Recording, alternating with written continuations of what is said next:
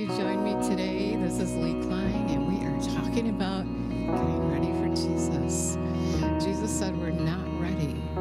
He's waiting to come because he doesn't want any of us to perish. And he's being, he's given me the assignment and the instruction to share with you, with me, how we can be ready on that day. So we don't hear him say, Away from me, I never knew you you who disregard my command. You don't want him to say that to you. So let's get ready to hear, to have ears to hear and and want to hear and get this thing right so that we know for sure we're moving in with him when we leave here. Jesus, we acknowledge you. We thank you for your wisdom, for telling us things to come, for letting us know that we're not ready. Thank you so much for letting us know we're not ready, giving us time before it's too late to get it together to stand before you as your beautiful bride without spot or wrinkle. You know, you can't be his beautiful bride without spot or wrinkle unless you let him recreate you in his likeness, unless you adapt to him and let him show you what is good and what is evil. There's a clear difference when you see how he sees. Without him, we can't even see that we're being evil or walking in darkness. And so we have to be totally, totally on his side. Move all the way into his kingdom, as we talked about yesterday. You know, I was telling you the other night, and I can't take any credit for it. God just gave me the realization is to want to be like him, to be perfect. He said to to us to grow up and be like your father, be mature. And walking in partial obedience, the experience of it, I don't want anything to do with it. I don't like it. I don't like the the non-results of it. I don't like having to live like the world even though I'm promised more than that. I don't want to have partial power in my life where sometimes what I say happens and sometimes it doesn't. And so I got to the place where, uh, if you listen um, to that video, where I said, I want to be perfect. I want to be like you. I want to be like you so that I can have those promises, so I can be a part of your life, so that I can have to do with helping you because he's grieving that many will perish. They're not listening, they don't get it. And how can they get it if we who call ourselves Christians don't get it? And we're we're walking in a partial blessing. We're not getting the full benefits of healing and and all those other things that he promises. If, if we still have to go to the bank and have to go to the doctor and have to turn to the world's way, then we're not living that 100%, that hundredfold um, blessing that Jesus actually talked about in Mark 4. And in Mark 4, he talked about if you don't understand this, you won't understand anything. If you um, are walking down that path and to perfection, which I guess really, um, now that I'm thinking about it, I always wanted to get to that place. But you know, as Jesus said, that Satan comes to steal the word he distracts you. He he like he did with um, Eve. He puts that beautiful thing in front of you that God said no, and the reason God said no is because He has more for you. Because He He wants eternal life for you. Because He wants to give you more than you can ask or think. Because He doesn't want that beautiful thing to be your God. Because if it is, you're going to miss eternity and He doesn't want that. He wants to supply you with your needs. He wants to supply your needs. So, those who are sown on good, well adapted soil are the ones who hear the word and receive and accept and welcome it and bear fruit, some 30 times as much as sown, some 60 times as much, and some even a hundredfold times as much. And so you want to get to that hundredfold times as much. You don't want to have a partial blessing. I mean, 30% is okay and 60 is okay, but you want to get to that full place of blessing where you have all God's power, not just some of it.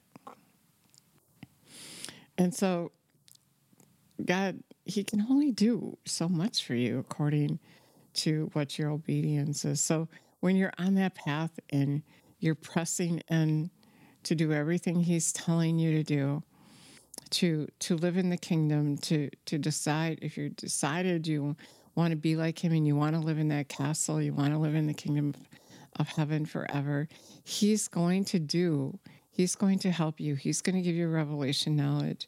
He's going to do for you what he can according to your obedience. My son was born with a birth defect, and actually, he met me in my hospital room. He said there wasn't anything I could do. And I didn't understand that then, but it was because of my disobedience. And then, as time, and he's told me I would see my son healed. And so, as time went by, I was like, Lord, how come I'm not seeing this? How come I only see little, little um, wonders, just little things? And he said, as you change your life to live it my way, you're going to receive everything from me. I don't want to just give you a little bit. I want to give it to you, give it all to you. And so I started changing my life to live it his way. And I started seeing the progression of that healing. And so God is saying to you today is partial obedience is disobedience. But once you're on that path, he, he starts encouraging you with little things to get you to that place where you can receive fully from Him. And so you can have that full measure of His power in your life. So that when you say, when you call those things to be not as though they were, they don't linger in happening, but they happen because you were trusted, because you obeyed him. And so that's the word I have for you today. And just as confirmation, I wanted to um, remind you Deuteronomy 28 says, When you fully obey the Lord your God, when you do what's right in his eyes, you'll be blessed in the city, blessed in the country, blessed when you go in, and blessed when you go out. He wants to bless you, but you have to fully obey Him. So, that is the word I have for you today. Let's pray, Jesus. We thank you for teaching us. We want that full blessing, that full anointing in our lives. And we want to grow up and be perfect as you are perfect. We want to represent you. We want to make a difference. We want to be the light and not the dark. We want to show the dark the light. We want to be that light for those who don't know, we love you so much. We praise you and we give you all the glory.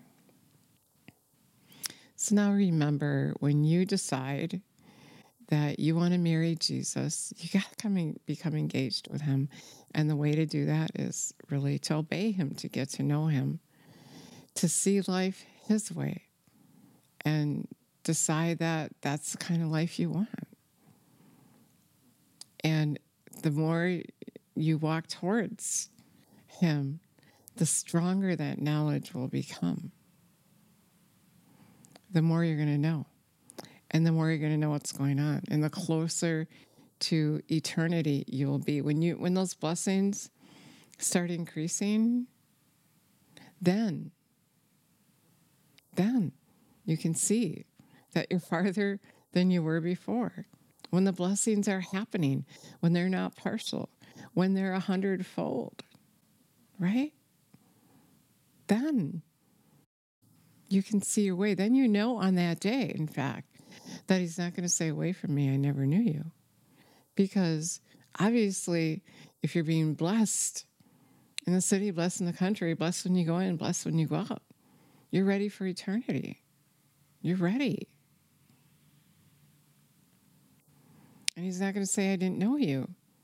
Because, you know, um, along that path of learning his way and him correcting you and you resisting the ploys of the enemy, you get to know him.